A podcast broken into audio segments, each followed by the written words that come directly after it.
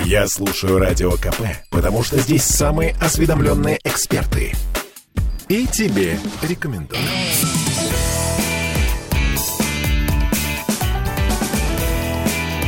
Запретный Милонов. Виталий, уже выныривайте из телефона, мы в эфире. Виталий Милонов, студии «Радио Комсомольская правда», депутат Госдумы. Здравствуйте.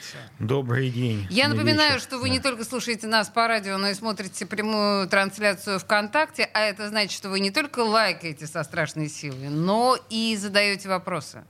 Ну, или, по крайней мере, комментируете то, что мы обсуждаем, и подкидываете нам темы. Естественно, ну, на самом деле, наши слушатели знают, о чем я начну с вами говорить. Это просто очевидно, потому что это вызвало горячейшие дискуссии в эфире радио «Комсомольская правда». Я сейчас имею в виду судьбоносное решение Смольного о создании Министерства счастья, Совета по улучшению качества жизни имени Александра Беглова. И председателем этого совета будет Беглов. Улучшение качества нашей с вами жизни. Петербуржцы очень испугались этой инициативы. Что думаете вы? Нахрена? Позвольте прямо вас спросить. И, знаете, я просто об этой инициативе ничего не слышал. Очень мне жаль вас. Очень мне вас жаль. Сказать, что мы все испугались, я не могу. Вот. Да вы вообще не испугливых, насколько мне известно. Просто даже, к сожалению, я пытаюсь поддерживать себя в тонусе информационного поля, но в пятерке Яндекса, Дзена, извините меня, по Петербургу этой новости просто нет. Я думаю, что... Госпожа Карпушина, это ваша личная недоработка. Слушайте, то, что инициатива вашего шефа Александра Дмитриевича Беглова, ее почему-то не оказалось в пятерке Яндекса. Я сейчас тоже погуглю, но это прям безобразие, провал, я бы даже сказала. Но, тем не менее, это громкая новость в Петербурге. Еще раз, давайте-ка я вам скажу так. Может быть, вы какой-то фейк опять тиражируете? Просто я от вас всего чего угодно могу ожидать. То есть я такой фейкомет, да, по-вашему? Конечно. Вас хлебом не корми, только дай что-нибудь такое гадкое придумывать. Но что касается Совета по улучшению качества жизни, то я... Смотрите, Милонов даже не верит в эту инициативу. Я вам скажу, чтобы вы поняли, насколько правдоподобна и пугающая эта инициатива. Заместителем главы нового Совета по улучшению качества жизни у нас становится господин Рыгашев. Остальных членов пока держат в секрете. Но нам обещают, что этот совет будет собираться как минимум 2 раза в год. Слушайте, я думаю, что если мы узнаем, какой функционал будет у него, может быть, вы и не будете так смеяться.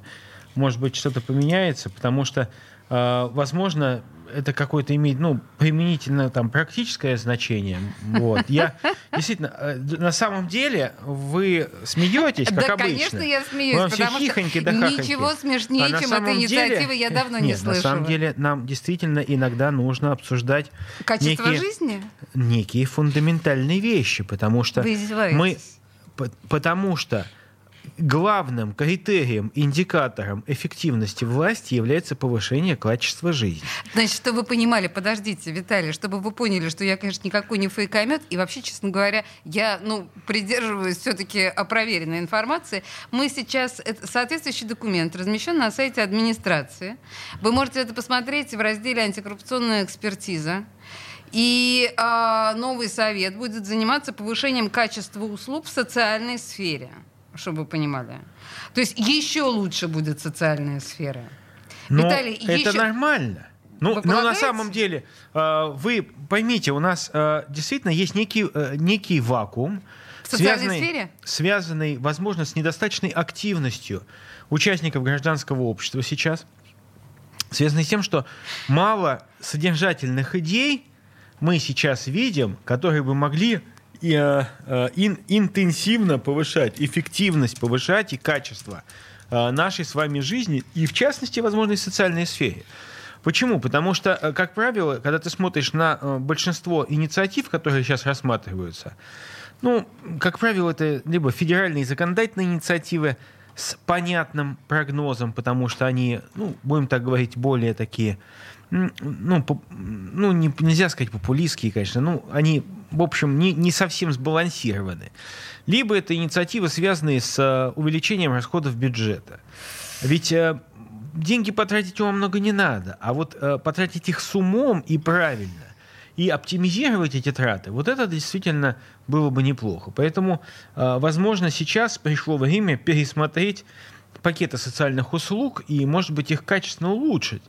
Почему Смотрите, какой взвешенный Милонов, да, прям даже удивительно. Никаких тут вам шуток, прибауток, вот прям защищает реально губернатор. Единственное, что я должна сказать, Виталий, учитывая то, что вы не прочитали этот документ, здесь есть любопытная цитата, которая мне очень нравится. Вот эти все социальные проекты будут обсуждаться с учетом, внимание, это цитата, с учетом проактивного и человекоцентричного подхода. Ничего вам не напоминает вот это вот семантика? Вы этот лексикон не узнаете? Проактивный и человекоцентричный. Это мне лексикон напоминает ЦУР. Да, о, да, ЦУР. Тепло. Вот, знаете, вот такая...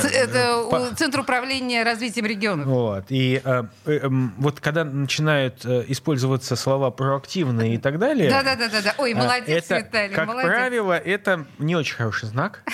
Это все равно, что посеять, посев сделать и так далее. То есть, значит, что где-то потратятся деньги без какой-либо видимой реализации. А я вам больше скажу, что вообще-то вот это вот проактивный и человекоцентричный изначально все вот эти вот слова, они вышли родом из дианетики. Ух ты! Секта, признанная нежелательной. Рона Хаббарда? Да, Рона Хаббарда, признана нежелательной в Российской Федерации. Я обязательно должна сделать это дисклеймер. Ничего себе! И мы знаем, кто в нашем правительстве, ну, некоторым образом является провозвестником этой секты.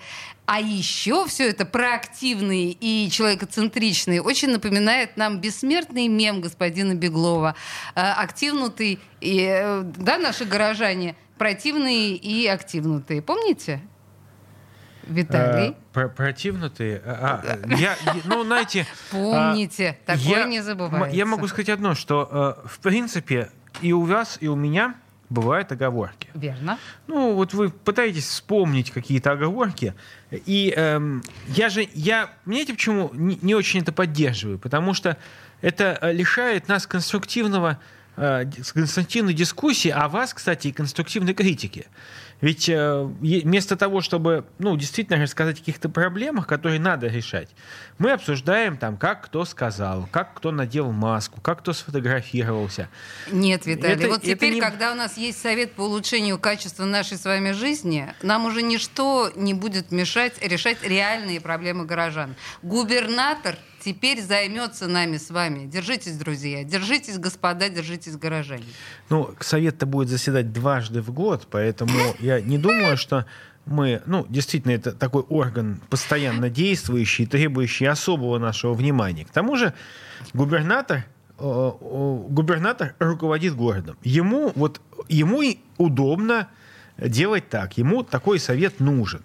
Давайте мы посмотрим, какие будут первые результаты этого совета. Тогда действительно, может быть, мы все вместе с Александром Дмитриевичем и скажем: нет, нас не удовлетворяет такая работа. А может быть, и вы согласитесь. Знаете, вот интересные предложения.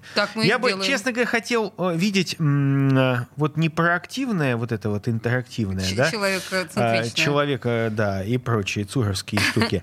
А я бы хотел видеть, например, более активную позицию нашего молодежного парламента.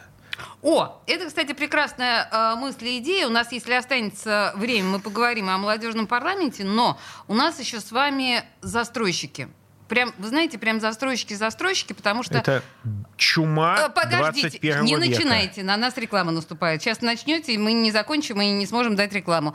Просто наши слушатели звонят, и прям вот конкретно к вам, Виталий, обращаются. Застройщик. В программе «Накипело». Да, мы сейчас вернемся. Буквально маленькая, господи боже мой, музыкальная пауза, реклама, и мы с Виталием обрушимся на застройщиков со всей страстью. Шепчет ветер где-то, закружил и улетел. Я совсем не понимаю себя.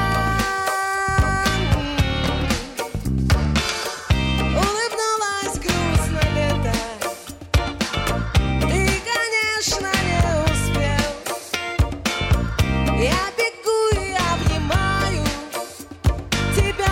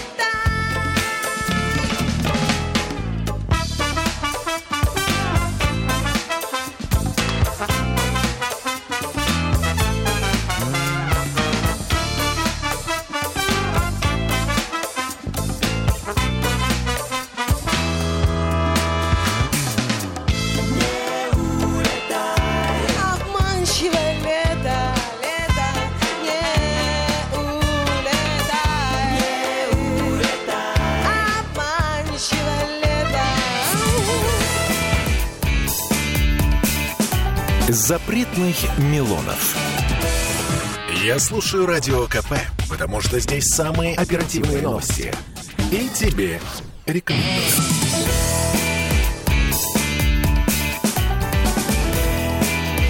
Запретных Милонов.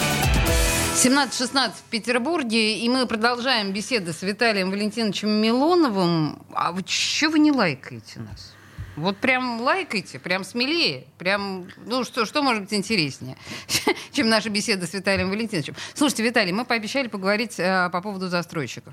И по поводу, даже на самом деле не столько по поводу застройщиков, хотя, конечно, это тоже тема.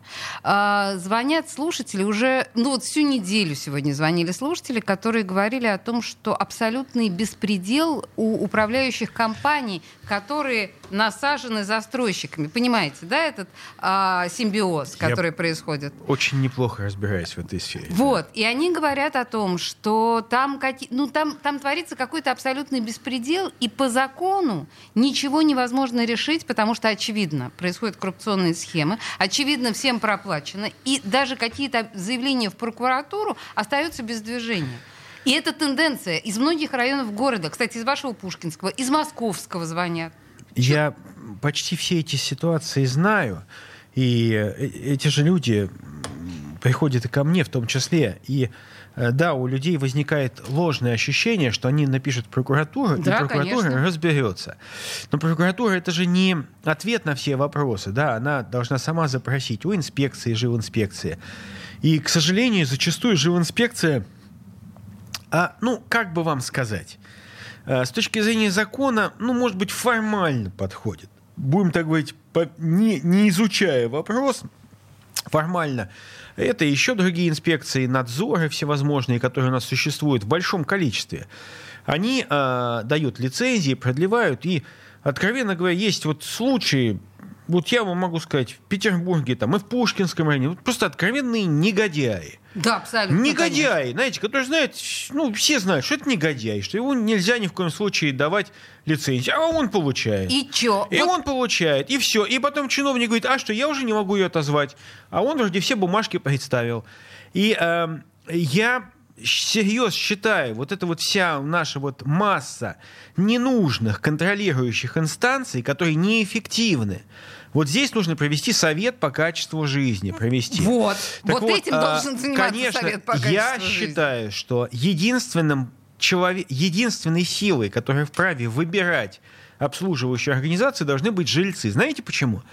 Потому что если они выбрали, вы сами, товарищи, и расхлебываете. Верно. Вы себе этих уродов, негодяев или прекрасных людей назначили, они вами управляют. Вы сами этот выбор сделали. Если уж в масштабах страны так невозможно, то, конечно, на уровне... Слушайте, хватит. Послушайте, подождите, Виталий, так, может быть, надо какой-то закон принять? И если мы допускаем, что инспекции, комиссии и прочие там надзоры сейчас не видят, не слышат или не хотят, тем самым мы подставляем государство. Да.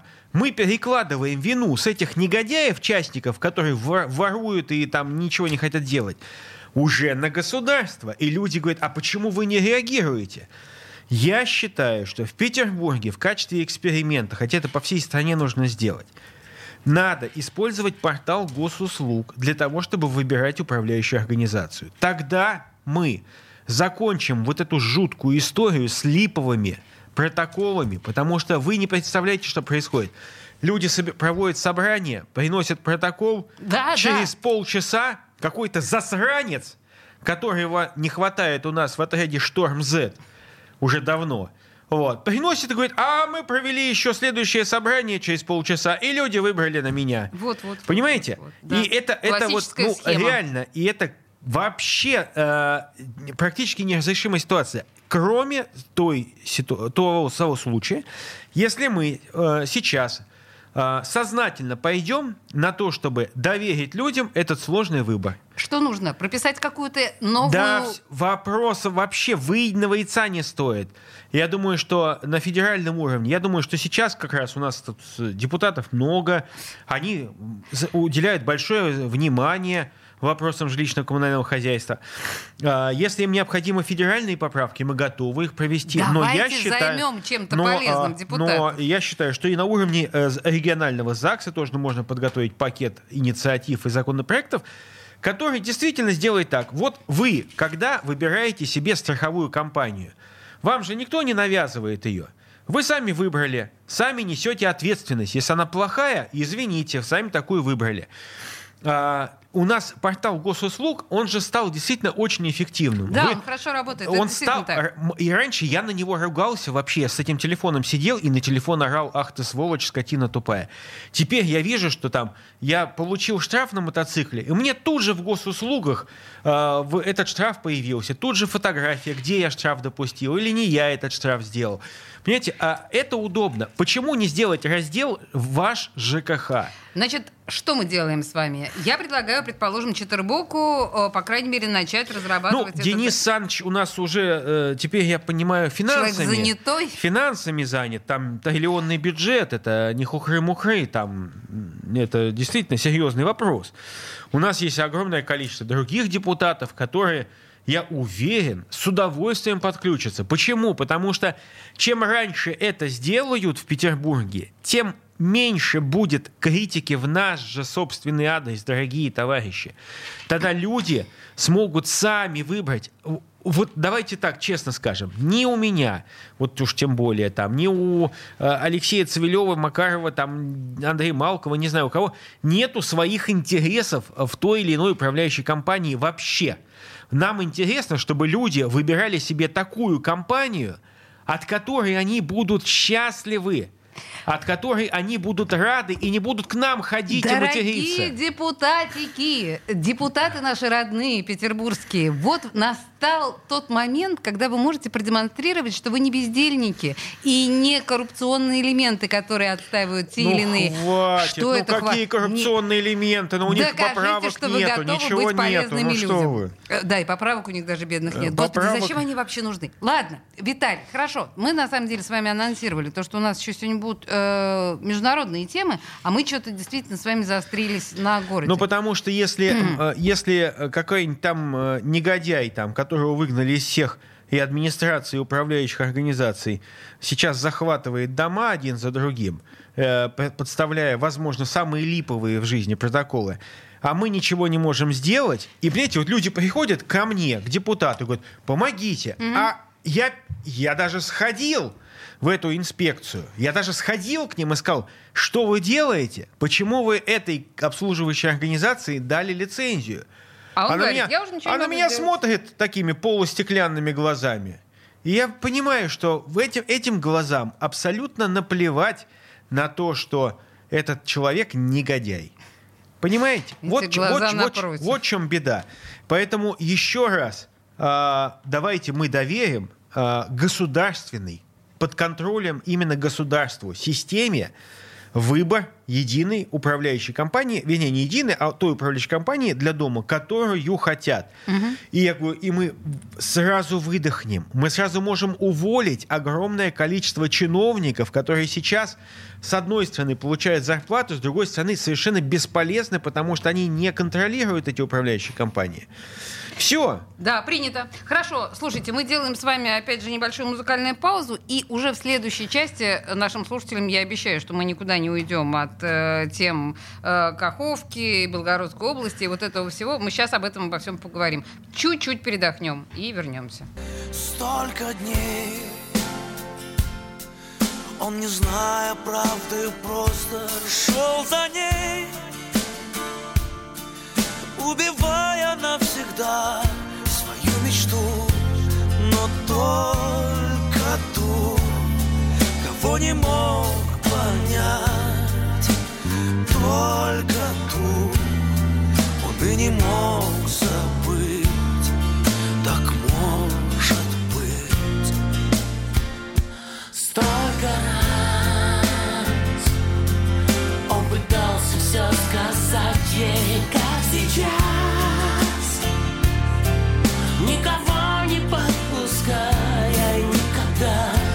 слова вода, и нельзя согреть в своей душе те кусочки льда. Местное поле, местная слез, он шел за летним морем шипов этих роз. Аэропорты и города, он проплывал, не зная, собирая в сердце лишь кусочки льда.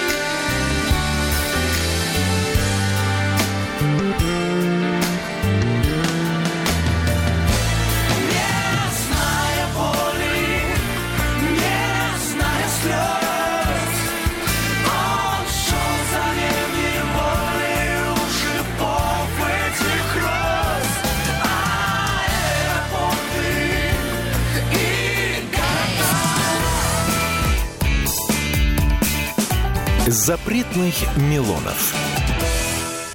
Слухами земля полнится. А на Радио КП только проверенная информация. Я слушаю «Комсомольскую правду» и тебе рекомендую.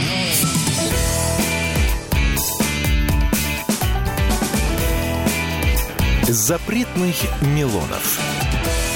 17:33 в Петербурге, и, Виталий, никуда мы с вами не можем деться ни от подрыва Каховской ГЭС, ни от обстрела в Белгородской области. Вся вот эта ситуация, ну, как бы контрнаступ ВСУ. Давайте сделаем такую небольшую политинформацию от Милонова. Вот как бы вы охарактеризовали эту ситуацию? Многие, ну, понятно, что у очень многих панические настроения. Я не то чтобы призываю вас панические настроения развеивать. Как вы видите эту ситуацию?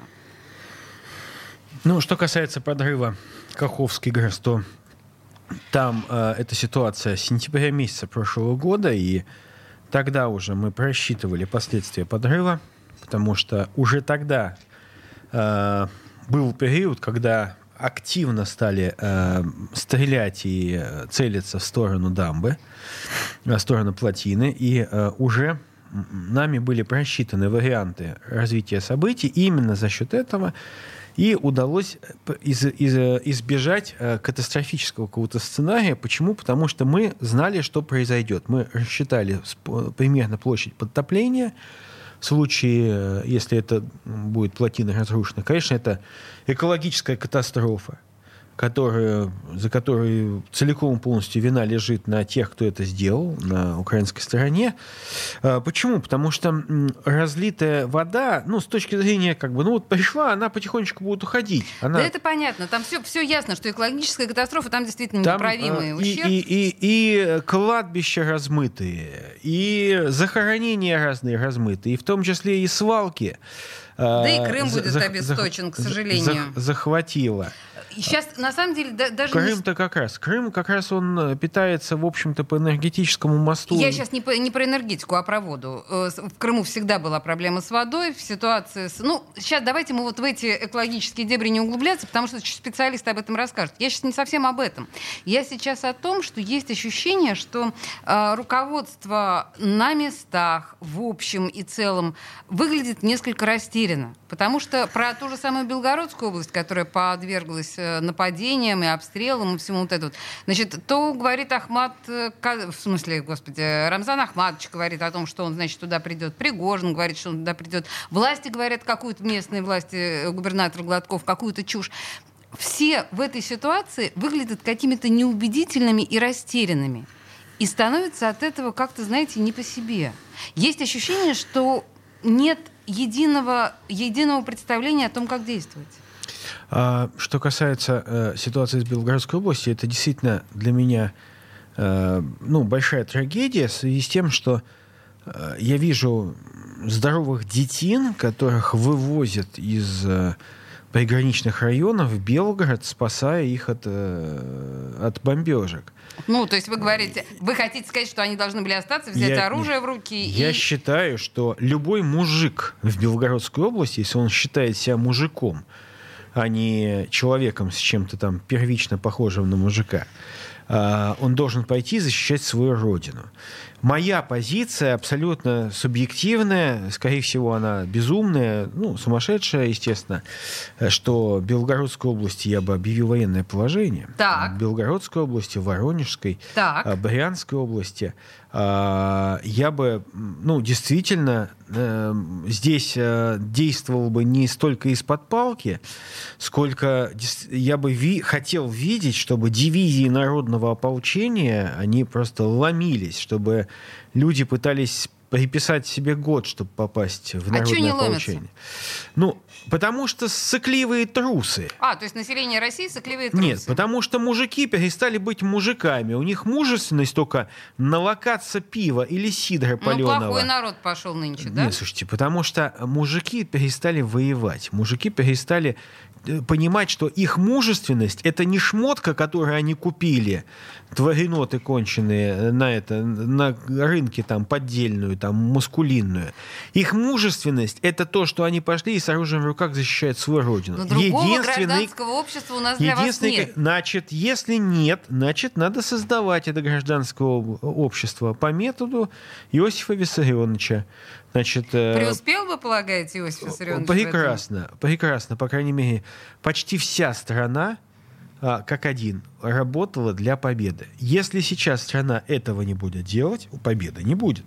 И совершенно понятно, что... Страна на своей территории, защищала свою территорию. Тут, в Белгородской области, я понимаю, да, наверное, нужно защищать свою территорию. Хотя Бог его знает. Я, знаете, еще вот о чем хочу сказать? А что Бог знает?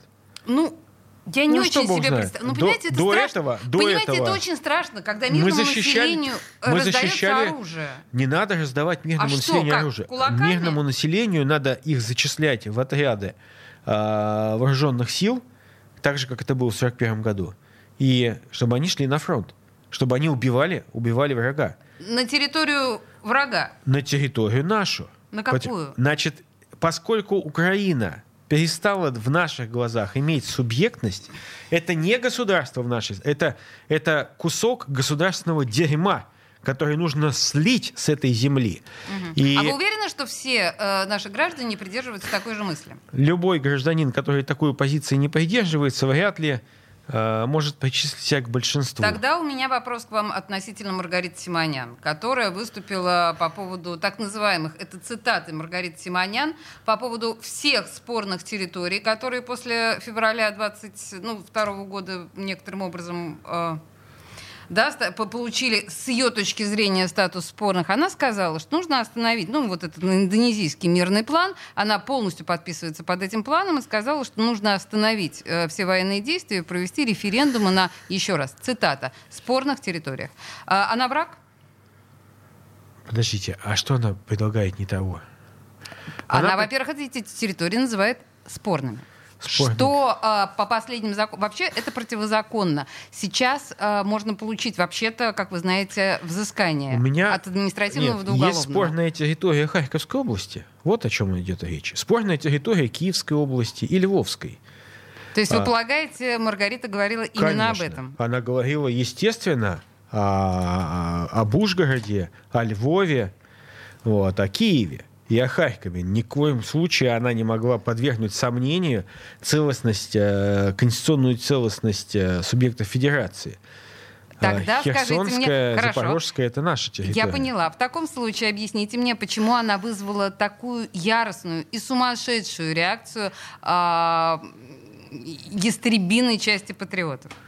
Слушайте, Давайте так, там, можно называть нас как угодно, ястребами, не ястребами, но... Это нисколько не оскорбляет никого, мы же прекрасно понимаем, что есть ястребы-миротворцы. Я лично горжусь, да, я считаю, что голубь мира — это шахид. Виталий, не уходите от моего вопроса, пожалуйста, да, конкретнее. Да. Почему Маргарита вызвала такую яростную реакцию? Слушайте, я не понимаю, Маргарита Симоньян, глава информационного холдинга большого, так, имеет свою точку зрения в отношении того, как нам обуздать Киев. Что Маргарита, поскольку она умная, хорошая женщина, она думает, что она предполагает, что нормальные люди, каковых с ее точки зрения большинство, боевые действия и провести референдум. Вы подписываетесь? Да, она предлагает, конечно, если это будет референдум в Киеве, и, естественно, мы получим, что 99% киевлян проголосуют за воссоединение с Россией, я за такой сценарий, я вообще за мир. И в Львове тоже. Чтобы по всей Украине вы прошел... Вы сейчас верите в то, что говорите? Конечно, прошел референдум. Ну, Виталий, ну вот вы да, сейчас десятки тысяч человек слушают. Право голоса должны быть лишены все пособники ВСУ, все имеющие отношение к силовым структурам и государственным структурам Украины. Только обычные люди. И я уверяю... Помните, какое Эзопа? Я выпью море, только отделите от этого моря воды всех проточных рек. Вы не Эзоп, Виталий. И то, что вы говорите, очень похоже на, как бы это сказать, уход от ответа. Это я так мягко формулирую. Я считаю, что наши голуби мира, они же шахиды, они же герани, должны проливным дождем упасть на Киев. Ладно, в общем, Маргариту Симоньян невозможно комментировать устами Милонова по понятным причинам. Давайте просто музыкальную паузу возьмем и после рекламы вернемся. Если б не было тебя, скажи, зачем тогда мне жить? В шуме дней, как в потоках дождя, сорванным листом кружить. Если б не было тебя, я бы выдумал себе любовь. Я твои не искал бы черты и убеждался вновь и вновь, что это все же не ты.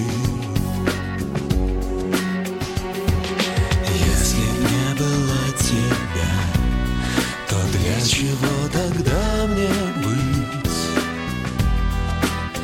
День за днем находить и терять, ждать любви, но не любить. Если б не было тебя, я б шел по миру как слепой, в гуле сотен чужих голосов. Узнать пытаюсь голос твой и звук твоих шагов.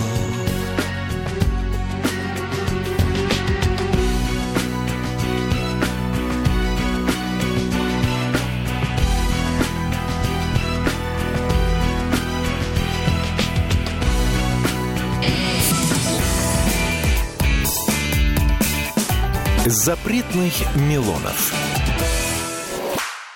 Я слушаю Радио КП, потому что здесь самая проверенная и оперативная информация. И тебе рекомендую.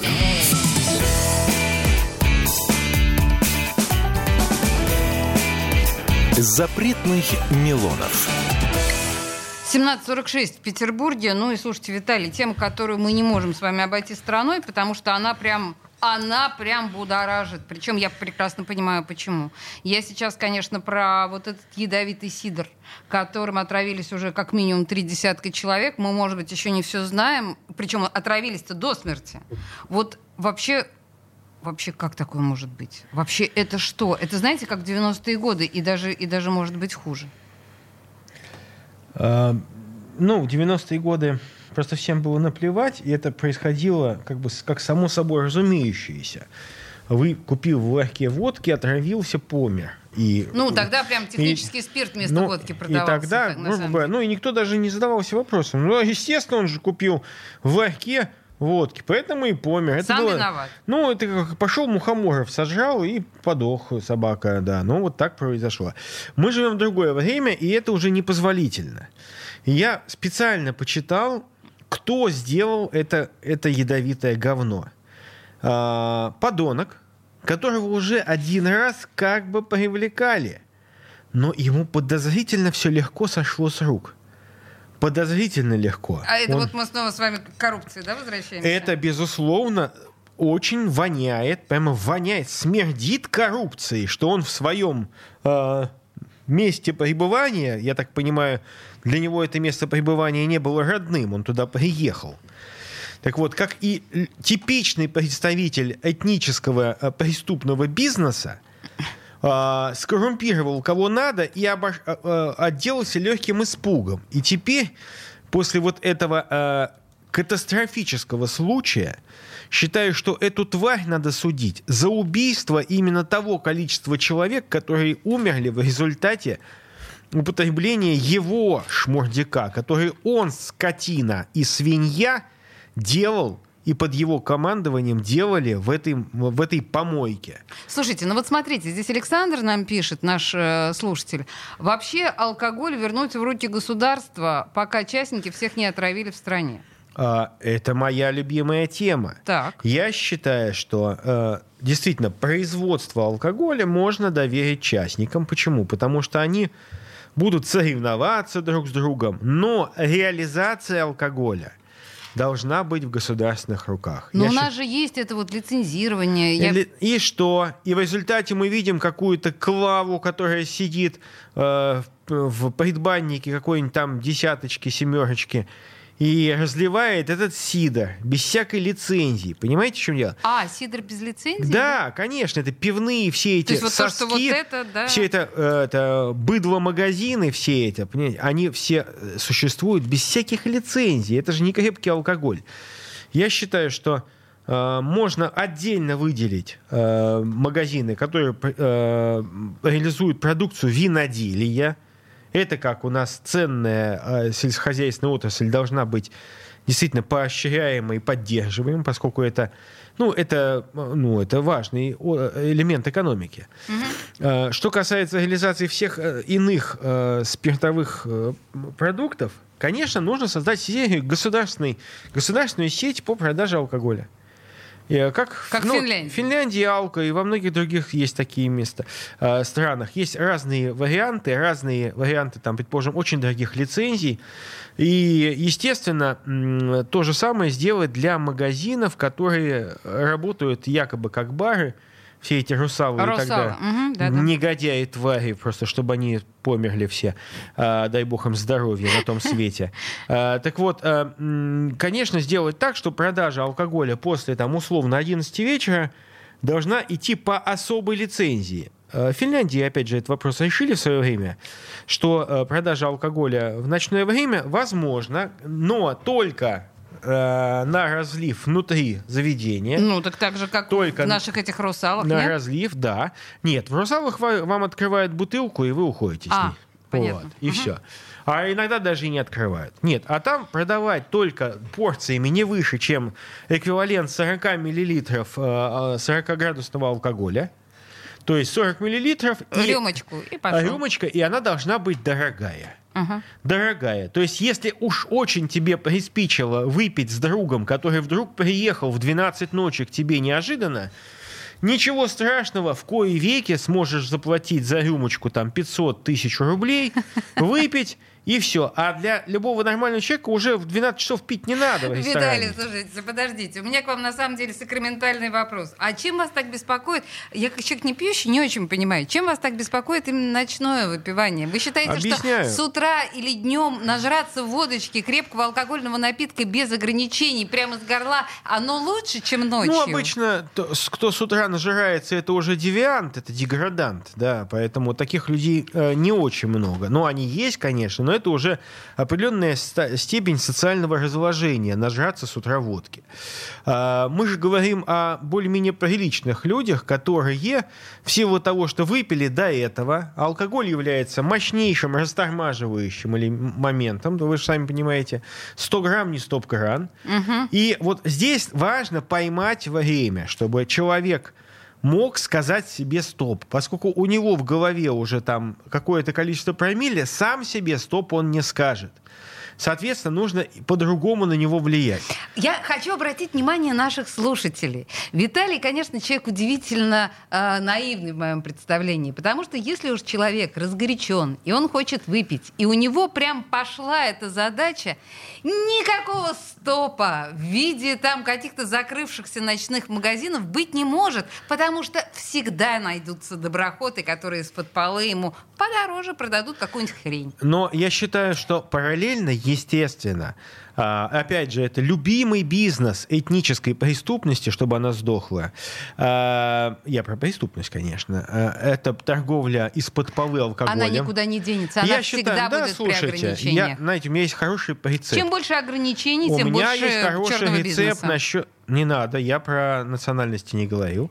Так вот, я про черный бизнес, а не про национальность. Я хочу сказать, что, конечно, продажа алкоголя нелегальная должна быть приравнена к нанесению особо крупного ущерба государству, то есть воровству государственных денег, потому что каждая бутылка — это не выплаченный акциз, то есть тем самым воровство из казны.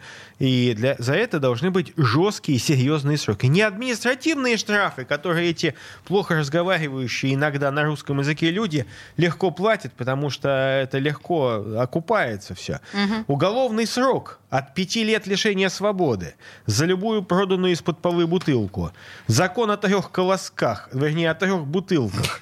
Продал 3 бутылки. Что-то вас сегодня прям к сталинщине несет. Прям, так, знаете, слушайте, так уверенно несет к сталинщину. Я вот все больше и больше склоняюсь, что мне, в принципе, не в части, я совершенно не согласен, но в чем-то Сталин был прав. Смотрите, ведь никто не мог уничтожить всю эту ленинскую свору так эффективно, как Сталин. Как, впрочем, и ленинское наследие никто так эффективно не уничтожил. Спасибо большое Иосифу Виссарионовичу, что все это дерьмо выкосил нормальной косой, что все эти Бухарины, Зиновьевы, Троцкие, все подохли. Молодец, Сталин, потому что этого говна нельзя было оставлять на нашей земле. Знаете, что касается этнической преступности, которая у нас есть, да, я хочу сказать... Нет, я посмотрел на микрофончик, не выключили ли вы мне его. Я считаю, что все, кто получил наше гражданство, должны в обязательном порядке, больные, здоровые, без разницы, отдать год службе в зоне специальной военной операции. Все, кто получил гражданство не по возрасту, а после мужчины, конечно, то есть кто там от 18 лет и позже получил наш паспорт, будучи иностранным до этого гражданином, обязательно идите служить в армию. Если вы не суперценный специалист, ученый какой-то там талантливый, или вы совсем не инвалид. То же самое с мигрантами. У нас мигрантов полно. Нам не нужно столько мигрантов. Это лишние. Они здесь в большом количестве. Так вот, я считаю, что разрешение на работу для мигранта можно давать только при наличии у него действующего российского военного билета с отметкой о службе в зоне СВО не меньше 1 года. Тратить всех. Всех тратить. Вот, если он отслужил год новой родине, пожалуйста, работай у нас, мы тебе разрешаем. Принято. Давайте на этой оптимистичной ноте и завершим наши сегодняшние идеологии. 1 миллион мигрантов поедет служить в зону СВО. 1 миллион. Они ради того, чтобы продолжить нормальную трудовую деятельность в России. Да они во Львове уже там организует свой халяльный магазин. Виталий очень радуется новым обстоятельствам и новым своим предложениям. Хорошо, на неделю оставим это, взвесим, подумаем. Песня из нашего недалекого прошлого. Лето взяла в руки краски. Хочешь желтой, хочешь красной. И зеленой по аллеям бродить. По полночным синим серым и далеким самым белым облаков кочевника ловить.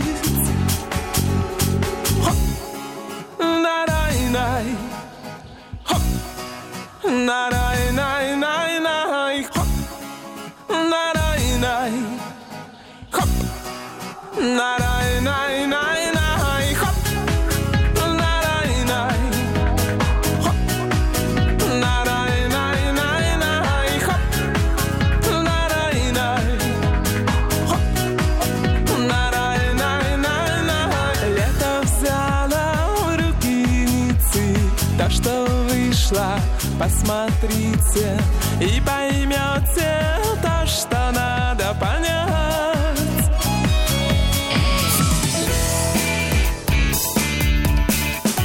Запретный Милонов.